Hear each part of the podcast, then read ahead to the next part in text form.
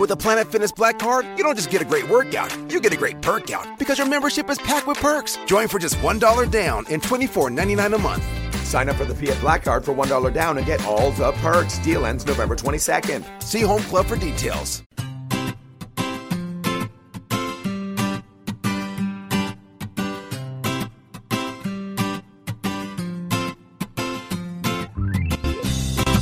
Bienvenidos al capítulo 53 de Perspectiva, un podcast de estrategia empresarial donde analizamos cada semana todas las decisiones y estrategias de las empresas que nos rodean. En el programa de hoy conoceremos la historia de Carbonell, una empresa que pasa por dificultades tras 150 años de historia. Además comentaremos las últimas noticias de Mercadona, que con una rueda de prensa marca un punto de inflexión importante en la compañía. Repasaremos qué ha pasado con Spotify durante estos dos años, que ha tenido una dura competencia con Apple. Y para terminar, repasamos las últimas excusas de Movistar y Vodafone para volver a subir los precios. Si eres de los que te gusta estar informado, no lo dudes, sube el volumen y acompáñame. Yo soy David Isasi y hoy es 6 de marzo de 2017. ¡Comenzamos!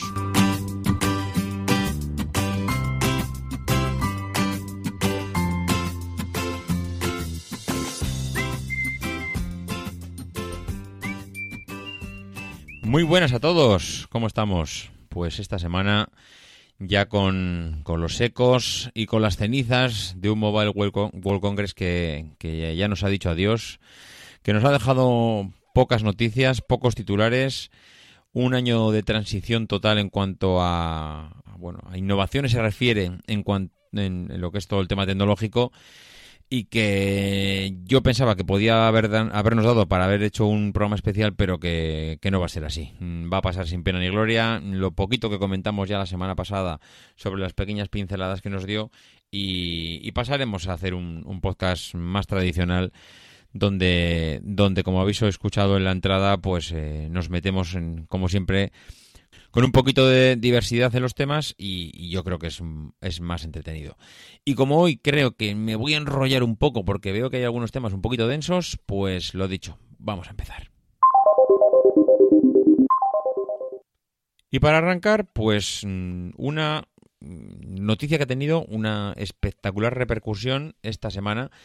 esta semana pasada, y es que nuestro querido presidente de Mercadona, el propietario de la empresa de distribución más grande que tenemos en España, nos ha dicho que a partir de ahora vamos a conocer una Mercadona nueva. Va, vamos a bueno, vamos a notar un punto de inflexión en, en la Mercadona antes del 2017 y post 2017 eh, parece ser que ellos se han parado a meditar sobre la mercadona que quieren en un futuro y lo primero que nos dicen es que van a frenar el beneficio durante los próximos años para coger impulso. Esto no es nada habitual en una empresa. Lo normal es que mm, todas las empresas mm, pues tengan una, una inversión, un, bueno, en los temas que ellos consideren, que, que, consideren un tanto por ciento sobre su cuenta de resultados, pues para seguir invirtiendo, para seguir desarrollando, para seguir intentando estar pues eh, en la cabeza del mercado, pero ni mucho menos eh, es lo que está planteando a día de hoy Mercadona.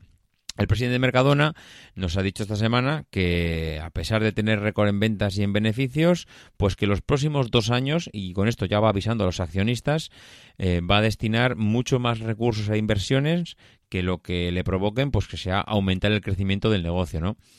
Eh, muchas veces los gestores mm, pues tienen un poco las manos atadas, pues porque al final se deben a los accionistas y no es nada agradable presentarse delante de un consejo de administración y decirle que durante los próximos dos años pues que lo sentimos mucho, pero que bueno van a ganar dinero, pero que no tanto como el que pudiera darles Mercadona en el corto plazo. Esto mm, realmente es bastante inteligente. Mm, lo que está planteando Mercadona y lo que está poniendo encima de la mesa es su futuro. Este hombre ha hecho unos últimos movimientos realmente interesantes. Ha puesto eh, a su hija al frente de uno de los grandes proyectos que tiene la empresa ahora mismo, que es el, el tener, bueno, una empresa adaptada a, nuevos, a los nuevos tiempos, que pueda adaptar, como ha dicho su página web, que era que es una auténtica mierda, y estas son palabras suyas eh, dichas esta semana, que lo cual está bien reconocerlo, porque además se le, se le, nota un gusto bastante realista, porque es la realidad, es lo que es. Y, bueno, pues parece ser que es una de las apuestas a futuro que el poner esa página web y poner eh, esa parte de la distribución online, eh, ponerla al día, porque a día de hoy pues formaba parte del debe de la compañía, ¿no? Eh, uno de los motivos por los que lo van a hacer es, lo he dicho bien claro, lo vamos a hacer porque tenemos dinero para hacerlo. Y esto es una tontería y una perogrullada muy grande, pero es la realidad. Es eh, si tienes dinero para hacerlo y tienes dinero para invertir y tienes dinero para mirar a futuro y afianzar tu posición en el mercado, lo que no debes de hacer es guardarlo en la caja y esperar a que ese dinero lo único que te dé beneficios a nivel financiero. Es lo mejor que puede hacer eh, una compañía con excedentes económicos es seguir invirtiendo en futuro. Y no hay nada mejor que lo que pueda plantear este hombre a día de hoy, que es lo que realmente tiene en mente. Es mm, invertir en darle un cambio bestial a las tiendas y cuando decimos darle un cambio bestial, hablamos de, bueno, darles un nuevo enfoque y posicionarlas en lo que puede ser para ellos con los estudios que hayan hecho, que hayan, seguramente habrán hecho cientos de estudios, miles de pruebas de qué es lo, los van a ser los gustos del consumidor de aquí a 20 años. Bueno, pues esos estudios y ese bueno ese saber hacer que han, que han ido adquiriendo durante todos estos años los quieren plasmar en las tiendas y en, y en la parte online que es pues prácticamente lo que lo que les resta por hacer no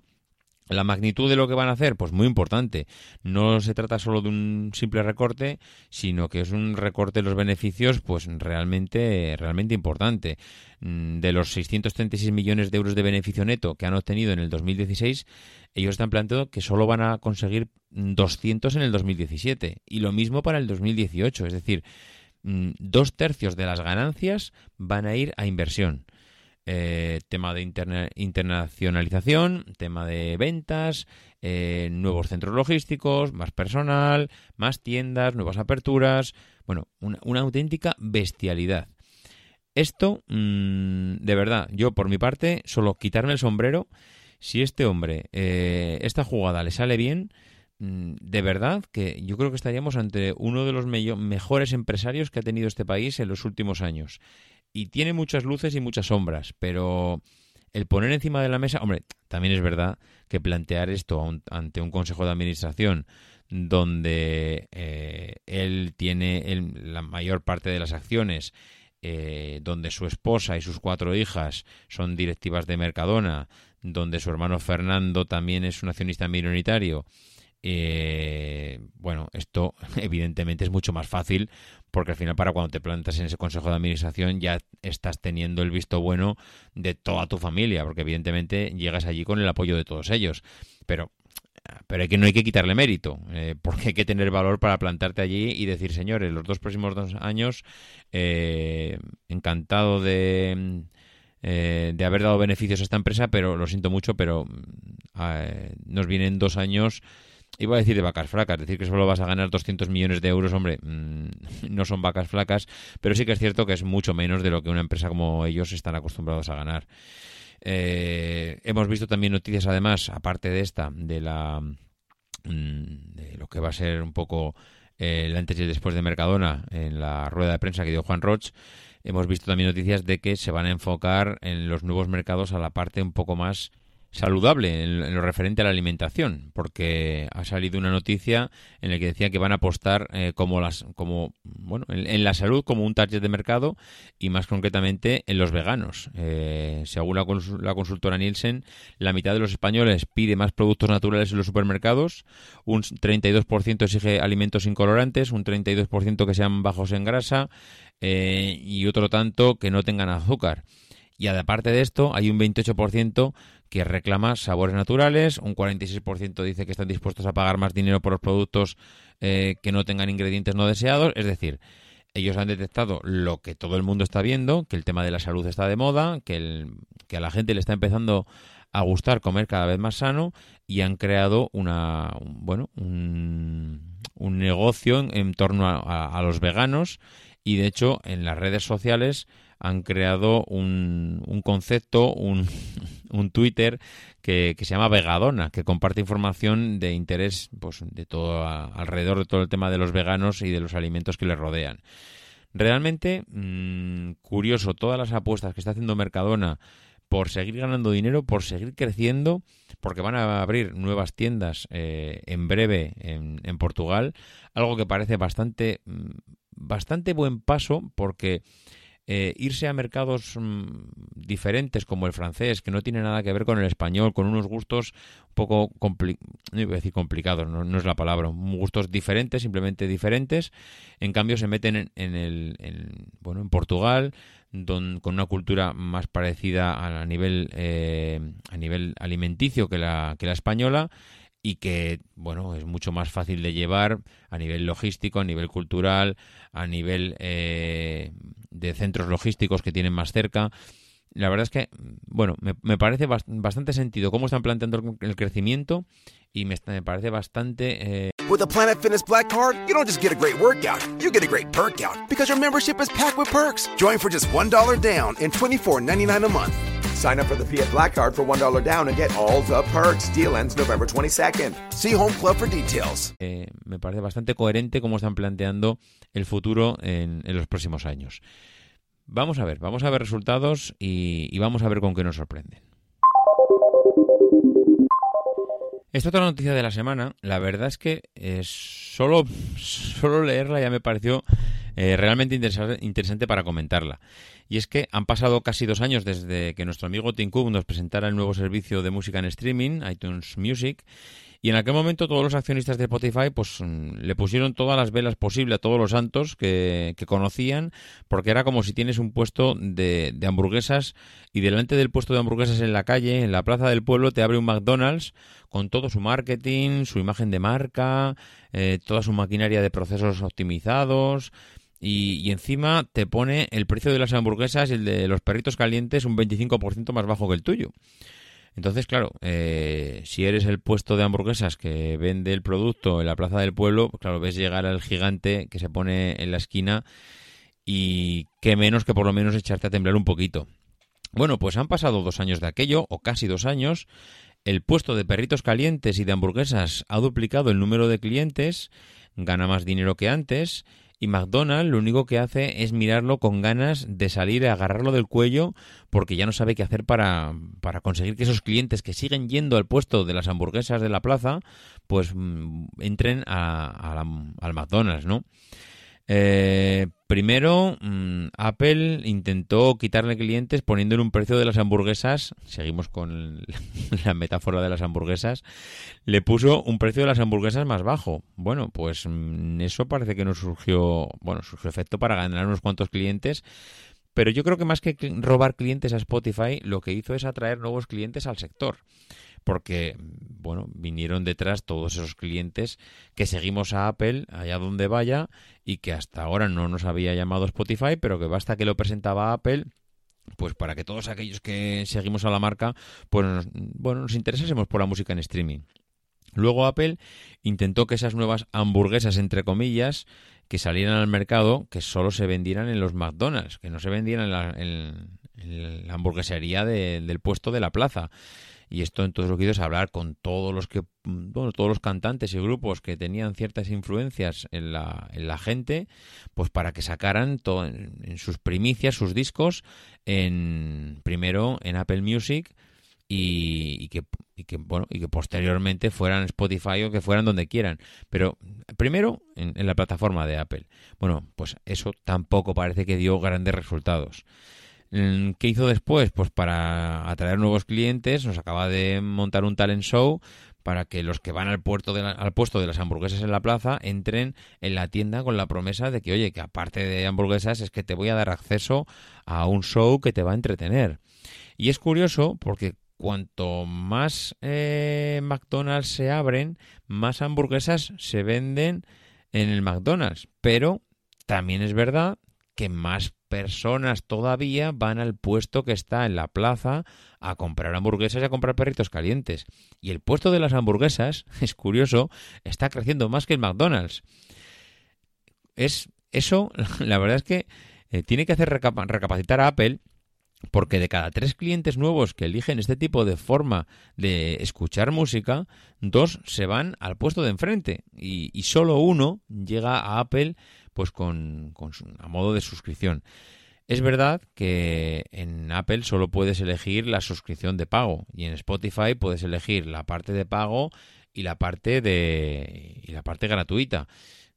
Pero no solo la parte gratuita le está, eh, está teniendo éxito. Tienen 50 millones de usuarios gratuitos, pero es que tienen otros 50 millones de usuarios de pago. Es una auténtica bestialidad. Y no han eliminado la parte gratuita. Lo que están haciendo Spotify con la parte gratuita es seguir creando cantera y gente que en un momento dado esté dispuesta a dar el salto a la parte de pago. Mm, lo comentamos en su día cuando hablamos de Spotify y aunque hay muchas empresas que cada vez están eliminando los servicios gratuitos para empujar a la gente a, la parte de pago, ellos todo lo contrario, lo que hacen es mantener esa parte gratuita para seguir atrayendo clientes que conozcan la plataforma, que en un momento dado necesiten algo más y que cuando necesiten algo más esté la parte de pago ahí con los brazos abiertos para recibirles. Realmente es, mm, bueno, pues eh, interesante la eh, la evolución de todo este tema de la música en streaming, porque cuando todos pensábamos que Spotify tenía los días contados, entre comillas, mm, tampoco es que iba a desaparecer de la noche a la mañana, pero sí que pensábamos, y yo el primero, que, Apple se iba a comer o iba a hacer un trasvaso de traspase de clientes de del, Spotify a, Apple Music, pues todo lo contrario. Lo que ha pasado es que eh, al igual que cuando abres un bar, te vas a abrir el bar a la zona donde están los bares, eh, lo que ha hecho Apple eh, es atraer a muchísima gente a la música en streaming, gente que no conocía, pero basta para que, Apple ha, inaugurado este servicio. Bueno, ha inaugurado no es la palabra porque inaugurado realmente lo, fue Spotify la que lo inauguró, pero fue Apple la que todavía lo ha potenciado mucho más y lo que ha hecho es atraer publicidad, propaganda, marketing para que la gente se interese por este tipo de forma de escuchar música y que cuando ve las ofertas, pues algo hace que no se queden en la plataforma de Apple, sino que van a la de Spotify. Es mm, cuando menos curioso lo que está pasando.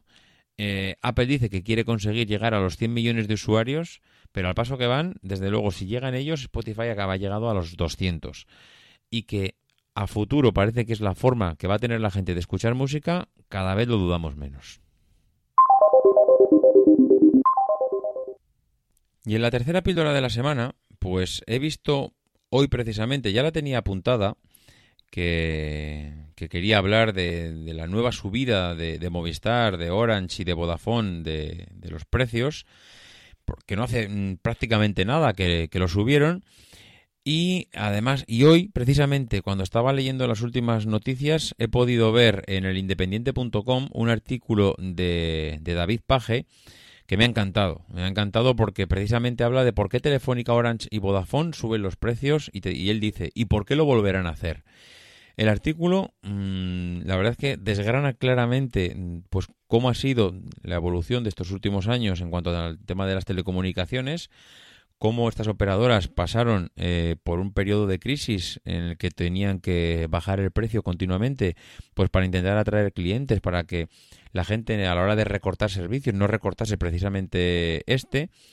Y en cambio, eh, ahora, con el. Bueno, con, no, voy a decir con la recuperación, porque decir que, nos hemos recuperado de la crisis es estar o vivir en otro mundo, pero sí que con eh,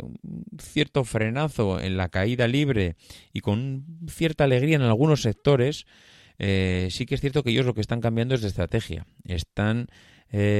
dejando de degradar su modelo de negocio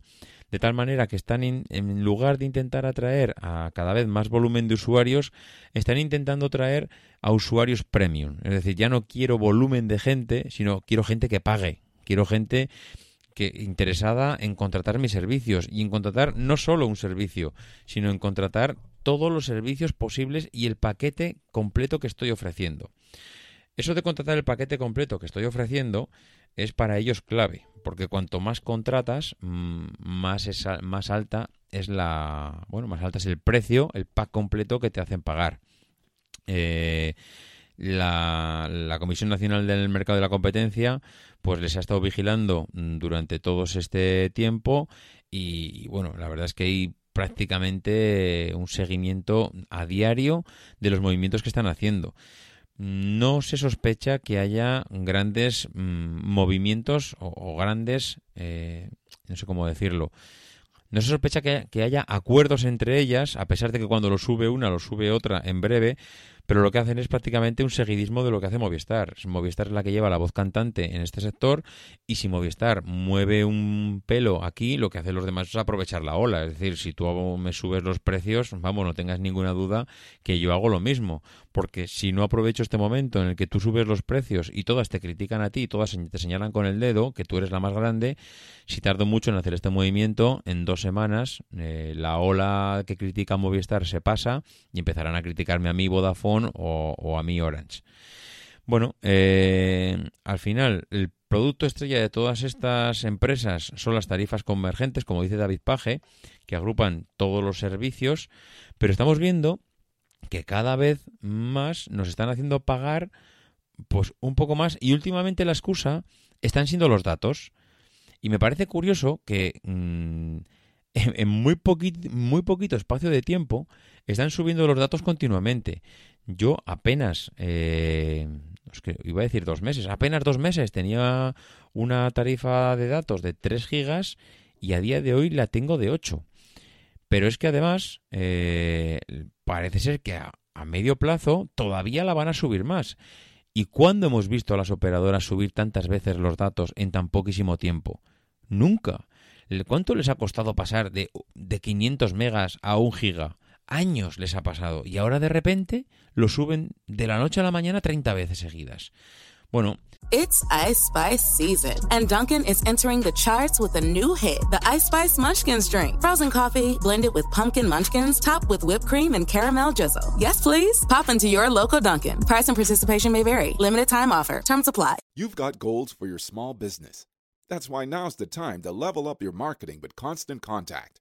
With powerful tools to find and connect with new customers, manage your social posts and events, and send automated emails and texts, you'll stand out, stay top of mind, and see results fast. Constant Contact's cutting edge technology makes marketing easy so you can focus on running your business. Start achieving your small business goals with a free trial at constantcontact.com today. Lo que están empezando a aprovechar es una cosa que ya pasó con la, con la parte de voz. Es decir, cada vez nos ofrecían más minutos de voz a medida que íbamos necesitando menos minutos de voz. Y a día de hoy, cuanto más datos me ofrecen a mí en mi teléfono móvil, en mi smartphone, cada vez los necesito menos, porque me estoy dando cuenta que cuantos más megas me ofrecen, cada vez tengo a mi disposición lugares donde me conecto por wifi y prácticamente no utilizo los datos. Antes tenía 3 gigas de datos y andaba mendigando datos a final de mes. Eh, a día de hoy tengo 8 gigas de datos y hoy he mirado que estoy más o menos en la mitad del periodo de, facturación y tengo 3 gigas. Un poquito más de 3 gigas, diría 3 gigas y medio. Es decir, no he llegado ni a la mitad de lo que me ofrecen ellos de datos y, he hecho algo que antes, antes no hacía. Antes me cortaba mucho con el consumo de datos. Antes si me tenía que bajar un podcast, no me lo bajaban en la calle y me llegaba, esperaba llegar a casa a utilizar el wifi. Y en cambio ahora no. Ahora utilizo eh, los datos, o sea, perdón, sí, sí, los datos allá donde puedo. Me da igual, ya no lo discrimino. Entonces, ¿qué estoy viendo? Que ellas están diciendo que te voy a dar cada vez más datos porque realmente se están dando cuenta que los usuarios tienen cada vez más puntos donde conectarse por wifi y tiran menos de esos datos, con lo cual al final están repitiendo la estrategia que teníamos hace unos años de te voy a dar miles de minutos de voz que sé que no vas a consumir, pero yo aprovecho para subirte un poquito cada seis meses, en vez de darte 100 minutos te doy 200 y en vez de darte 200 te doy 400 y luego serán mil minutos de voz, da igual, te puedo ofrecer un millón, es imposible que los consumas todos. Con lo cual los datos pues parece que va a acabar siendo mm, la misma estrategia repetida en, la versión datos. Mm, te daré miles de datos porque será imposible que los consumas, porque cuando estás en tu casa tienes wifi, cuando estás en el trabajo en muchos sitios tienes wifi, cuando vas a una cafetería tienes wifi, cuando vas a visitar a tu hermano te da la contraseña de su wifi y te conectas allá. Es decir, mm, al final es una excusa eh, como otra cualquiera para intentar compensar otro tipo de pérdidas que tienen ahora mismo y es eh, las pérdidas del fútbol, las pérdidas de los deportes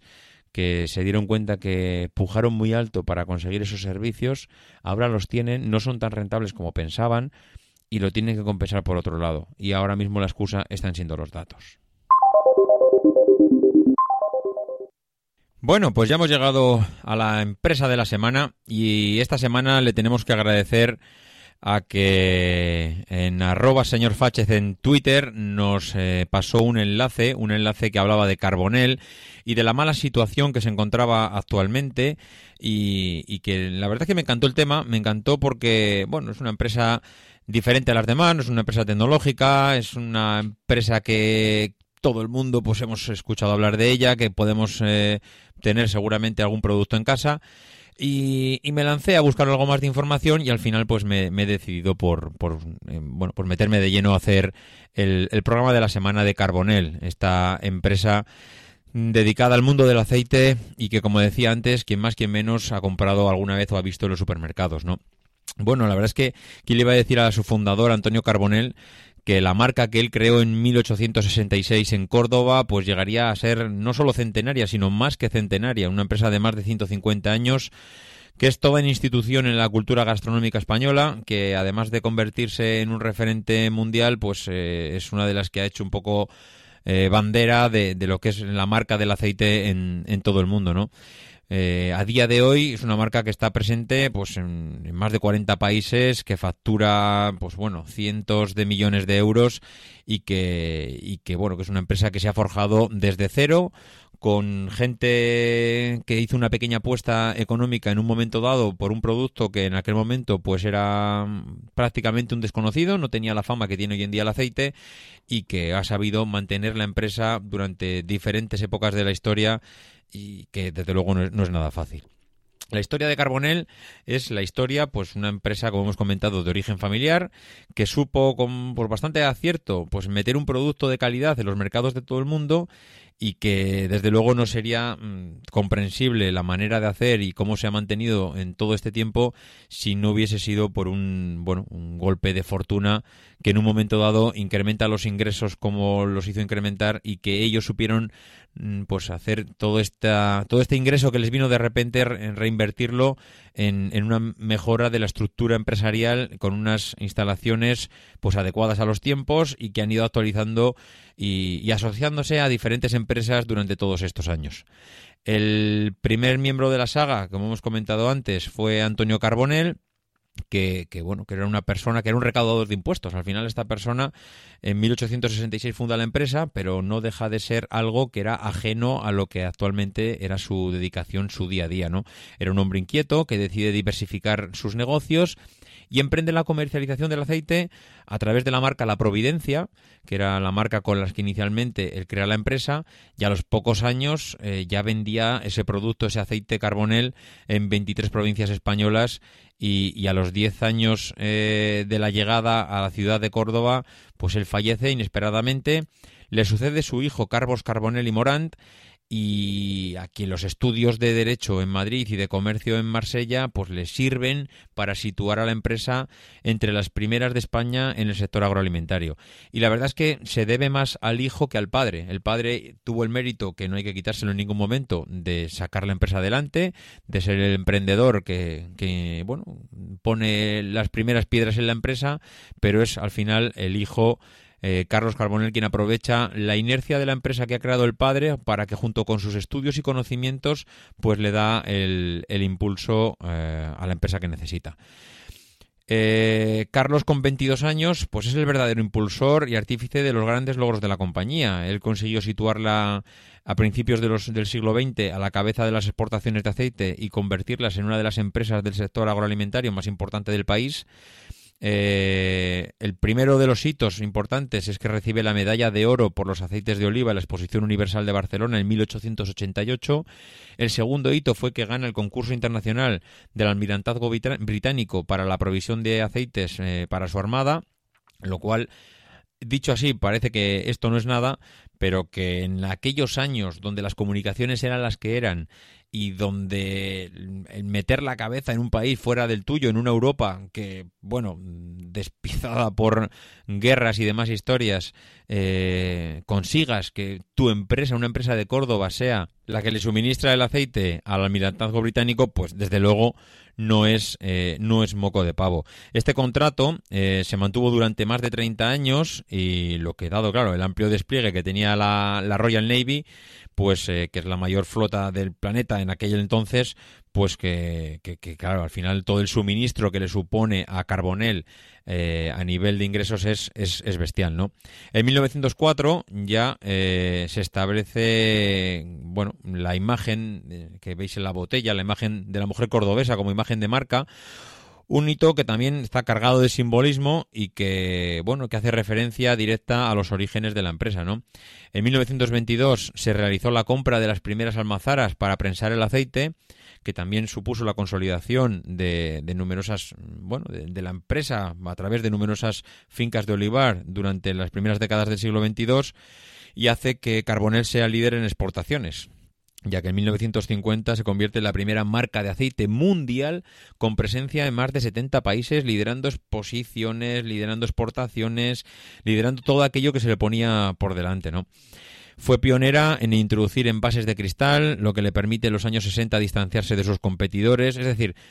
eh, durante todos estos años Carbonell se va adaptando a los tiempos, mm, va metiendo medios, mm, va viendo lo que pide el mercado, mm, va metiendo pues todo lo que todo lo que ya ve que necesita para seguir siendo pionera y número uno a nivel mundial.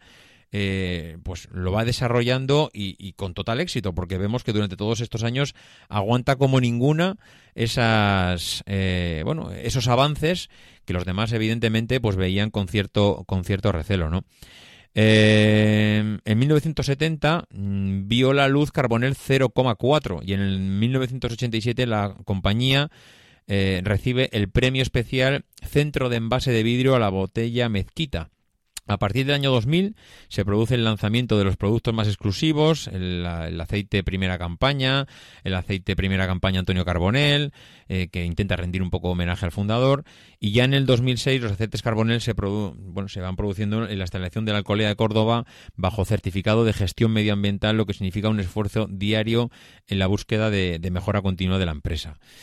Eh, tras un periodo de bueno que se va poniendo que se va poniendo la empresa en manos de diferentes mm, eh, grupos accionariales, porque al final, claro, todo, esto aquí no hemos comentado nada, pero la empresa, a medida que va pasando el tiempo, pues eh, encuentra diferentes socios, diferentes empresas, diferentes fondos de inversión que no tanto a principios del siglo XX, pero sí a medida que va acercándose el siglo XXI, eh, la empresa en una más de todas sus decisiones para intentar adaptarse a los mercados y a los tiempos, pues va asociándose con, diferentes empresas, ¿no? Eh, el grupo SOS, que es muy famoso por sus arroces, eh, adquirió en el 2001 el grupo Coipe, al que pertenecía ya por aquel entonces la marca Carbonel, en el que se convierte por entonces en el segundo grupo de alimentación español y que posteriormente en el 2010 eh, daría lugar a De Oleo, la, multinacional que se integra actualmente, bueno, donde está metido actualmente Carbonell y siendo pues una de las marcas más importantes del mundo en el sector del aceite. Eh, Carbonell se caracteriza por la historia y la tradición, lo que pasa que no ha querido dejar de lado toda esa evolución que ha, que ha supuesto durante todo este tiempo intentar adaptarse a, a, todos, a todos estos tiempos y a las necesidades que le ha pedido el mercado. Un mercado al que Carbonell ha estado vigilando mm, continuamente. Recordemos que en el año 2004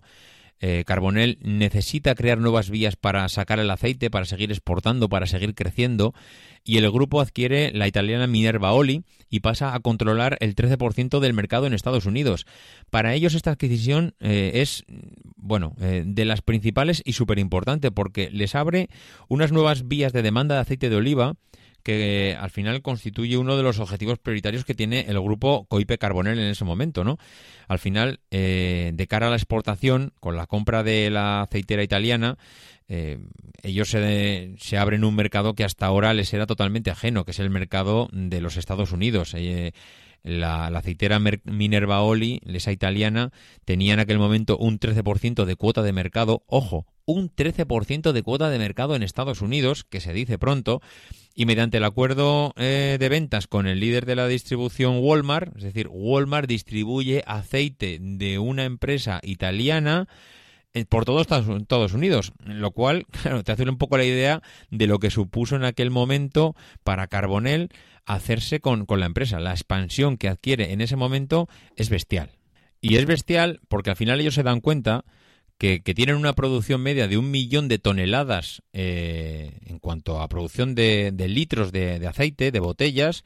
pero que claro, de ese millón de toneladas, 630.000 eh, son de demanda interior, de demanda del propio país, con lo cual al final la, la, debilidad que adquieres eh, con tu empresa, en, en poniendo igual todos los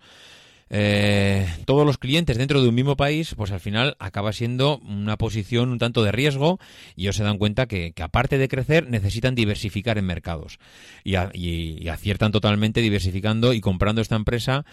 pues porque buscan nuevos consumidores, porque intentan fidelizar a los clientes que tienen y para ellos pues es uno de los objetivos por el cual se, se meten de cabeza en el mercado estadounidense. Eh, en, palabras de Jesús Ignacio Salazar, uno de los responsables, decía que la demanda interior crece poco, pero consideramos que hay un gran potencial de crecimiento en otros mercados de nivel de renta alto, como Estados Unidos. Por el momento hemos hecho nuestra primera, o sea, nuestra principal apuesta. Claro, no solo están buscando un mercado nuevo, están buscando un mercado con un nivel de renta alto al que no le va a preocupar el comprar un aceite de calidad. Eh, el mercado interior, mm, la verdad es que estaba empezando a estar saturado mm, en aquel momento, y hablamos del año, del principio de los años eh, del siglo XXI, al principio de los 2000. Claro, mm, es un mercado que todavía no está premiando el sector de la alta calidad en cuanto al aceite. Poco a poco, en cuestión de alimentación, el mercado interior, el mercado español, ha ido creciendo y evolucionando y buscar diversos sectores premium en cuanto a alimentación y diferenciando dos tipos, la comida normal, estándar y la comida mm, mucho más premium en un sector que, bueno, se premia, no se busca tanto el precio, sino que se premia mucho más la calidad. Y al final nos vamos acercando a finales eh, de la década, de la primera década del año 2000, y las cosas van cambiando para Carbonell y van cambiando pues de una manera que nadie sospecha. Nadie sospecha porque ellos, metidos en una inversión a lo bestia en diferentes países de todo el mundo, comprando empresas, creando grupos cada vez más grandes, eh, vendiendo y exportando cada vez más, cogiendo un volumen inesperadamente alto, de repente, pues se dan cuenta que empiezan a perder dinero. Empiezan a perder dinero lastrados por una crisis mundial que da igual donde vayas, todo el mundo se encuentra en crisis. Ellos intentan diversificar su mercado eh, saliendo de España, saliendo de estas fronteras, pero eh, vayas donde vayas, el problema es que afecta a niveles, mm, bueno, a, nivel mundial, una crisis devastadora que en ese momento Carbonell tiene que afrontar y le pilla pues con el pie cambiado, con una inversión hecha mm, eh, a niveles de, compra de empresas, a nivel de apuesta por nuevos mercados, pues realmente alta y, que, claro, lo primero que hacen los, eh, los clientes ante una crisis tan bestial como la que hemos sufrido durante estos últimos 10 años es recortar el euro a, bueno, a unos niveles realmente insospechados para la compañía. La gente deja de, de comprar aceites de altísima calidad o de alta calidad y empieza a comprar la, eh, la marca blanca. Empieza a comprar marca blanca, el aceite el más barato posible y de la calidad empieza a pasar a un segundo plano. En palabras de Rosalía Portela, una de las responsables de, bueno, no responsables, no, la presidenta de Deoleo y de Miguel de Jaime, el director de marketing, pues ellos dicen que, que, ha hecho eh, esta compañía eh, y hablan no hablan de Deoleo, hablan de las compañías anteriores que, que bueno que presidieron la, marca Carbonell. Decían que cargársela, ¿no? Que han perdido muchos países, que han hecho una gestión muy, mal, muy mala durante las épocas de crisis y aunque ellos han hecho un esfuerzo bestial para que Carbonell mantenga el negocio e intente mejorar los márgenes, hay países del mundo donde, donde tiene oportunidades todavía, pero que no va a recuperar el valor, el valor que había tenido hasta ahora, debido a todo el deterioro que ha ido sufriendo durante, durante la crisis, ¿no? Al final, yo creo que no han sabido lidiar eh, en época de crisis con bueno en un sector tremendamente afectado por la marca blanca no ha sabido encontrar su sitio ni en el país ni fuera del país y parece ser que esto lo que ha hecho es lastrarle a unos niveles pues que están como están ahora. Están preparando un ERE para gran parte de la plantilla y, que ahora mismo pues no parece que tengan muy claro cuáles son las vías de escape a una crisis que no terminamos de, quitarnos de encima. ¿Y ahora qué va a pasar con Carbonell? Pues la situación ha empeorado tanto que la matriz, eh, que está controlada a día de hoy por un fondo de inversión CVC, ha tenido que depreciar sus activos para adaptarse a la nueva realidad. Ellos dicen que han tenido que, pasar una gripe, en palabras de su presidenta, y ahora intentan volver a crecer en el exterior, dado que el mercado español, según palabras de su presidenta, pues no ha vuelto a recuperar los niveles de crecimiento que para ellos son suficientes como para volver a pensar en un crecimiento interno. ¿Qué van a hacer? Pues eh, van a, lo que hemos dicho antes, van a volver a crecer, pero en mercados donde todavía no lo hayan intentado. Están pensando ahora mismo más en México y Sudamérica, están pensando en mercado brasileño, porque al final, bueno, los volúmenes y como, y como país emergente, pues les hace pensar que allí tienen una gran capacidad de expansión y que les lleve pues a recuperar la senda que después de 150 años de historia, pues yo creo que se han ganado a pulso y que, y que bueno, que, tampoco hay que darles por muertos, simplemente pues que han pasado la, la, gripe que hemos pasado prácticamente todos durante 10 años y que al final parece que no, pero que se resiente en las cuentas de resultados. Y en cierto modo, pues si consigues pasar la gripe que han pasado ellos y mantenerte a flote, pues hay que pensar que, que bueno, eh, en cierto modo, capacidad de, de salir adelante, yo creo que por lo menos el beneficio de la duda se les tiene que otorgar. Y esto ha sido todo por hoy. Una semana más. Aquí espero que se os haya hecho relativamente interesante. Como siempre, dar las gracias a los que os habéis molestado en hacer esas pequeñas reseñas en iTunes, que son Miquerinos 10, Perito Moreno, Paco 71 y Edu 3. Recordaros que tenemos un podcast nuevo en Emilcar FM que se trata de Trasteando en la Escuela, un podcast para que profesores y familias conozcan cómo algunos valientes trasteadores están haciendo una revolución educativa en las aulas, que lo presentan Marta Ferrero y Laura Bermúdez y que el programa tiene su origen en un proyecto que ya existía desde hace tiempo en trasteandoenlaescuela.com contando pues con una comunidad en Facebook que, que ya la quisiéramos alguno de más de 20.000 usuarios. Trasteando en la escuela va a ser un programa quincenal que se va a alternar con A Pie de Pizarra, que es el otro podcast educativo que tenemos en Emilcar FM y que consolida pues una de las mejores ofertas que hay en el podcasting español en, educación. Que los que tengáis alguna duda, que queréis poneros en contacto conmigo, ya sabéis dónde encontrarme, davidisasi.mac.com, en Twitter arroba maxatiné que nos escuchamos la semana que viene y que, como siempre digo, que no dejéis de intentar ser uno de esos locos que hace lo imposible por cambiar el mundo.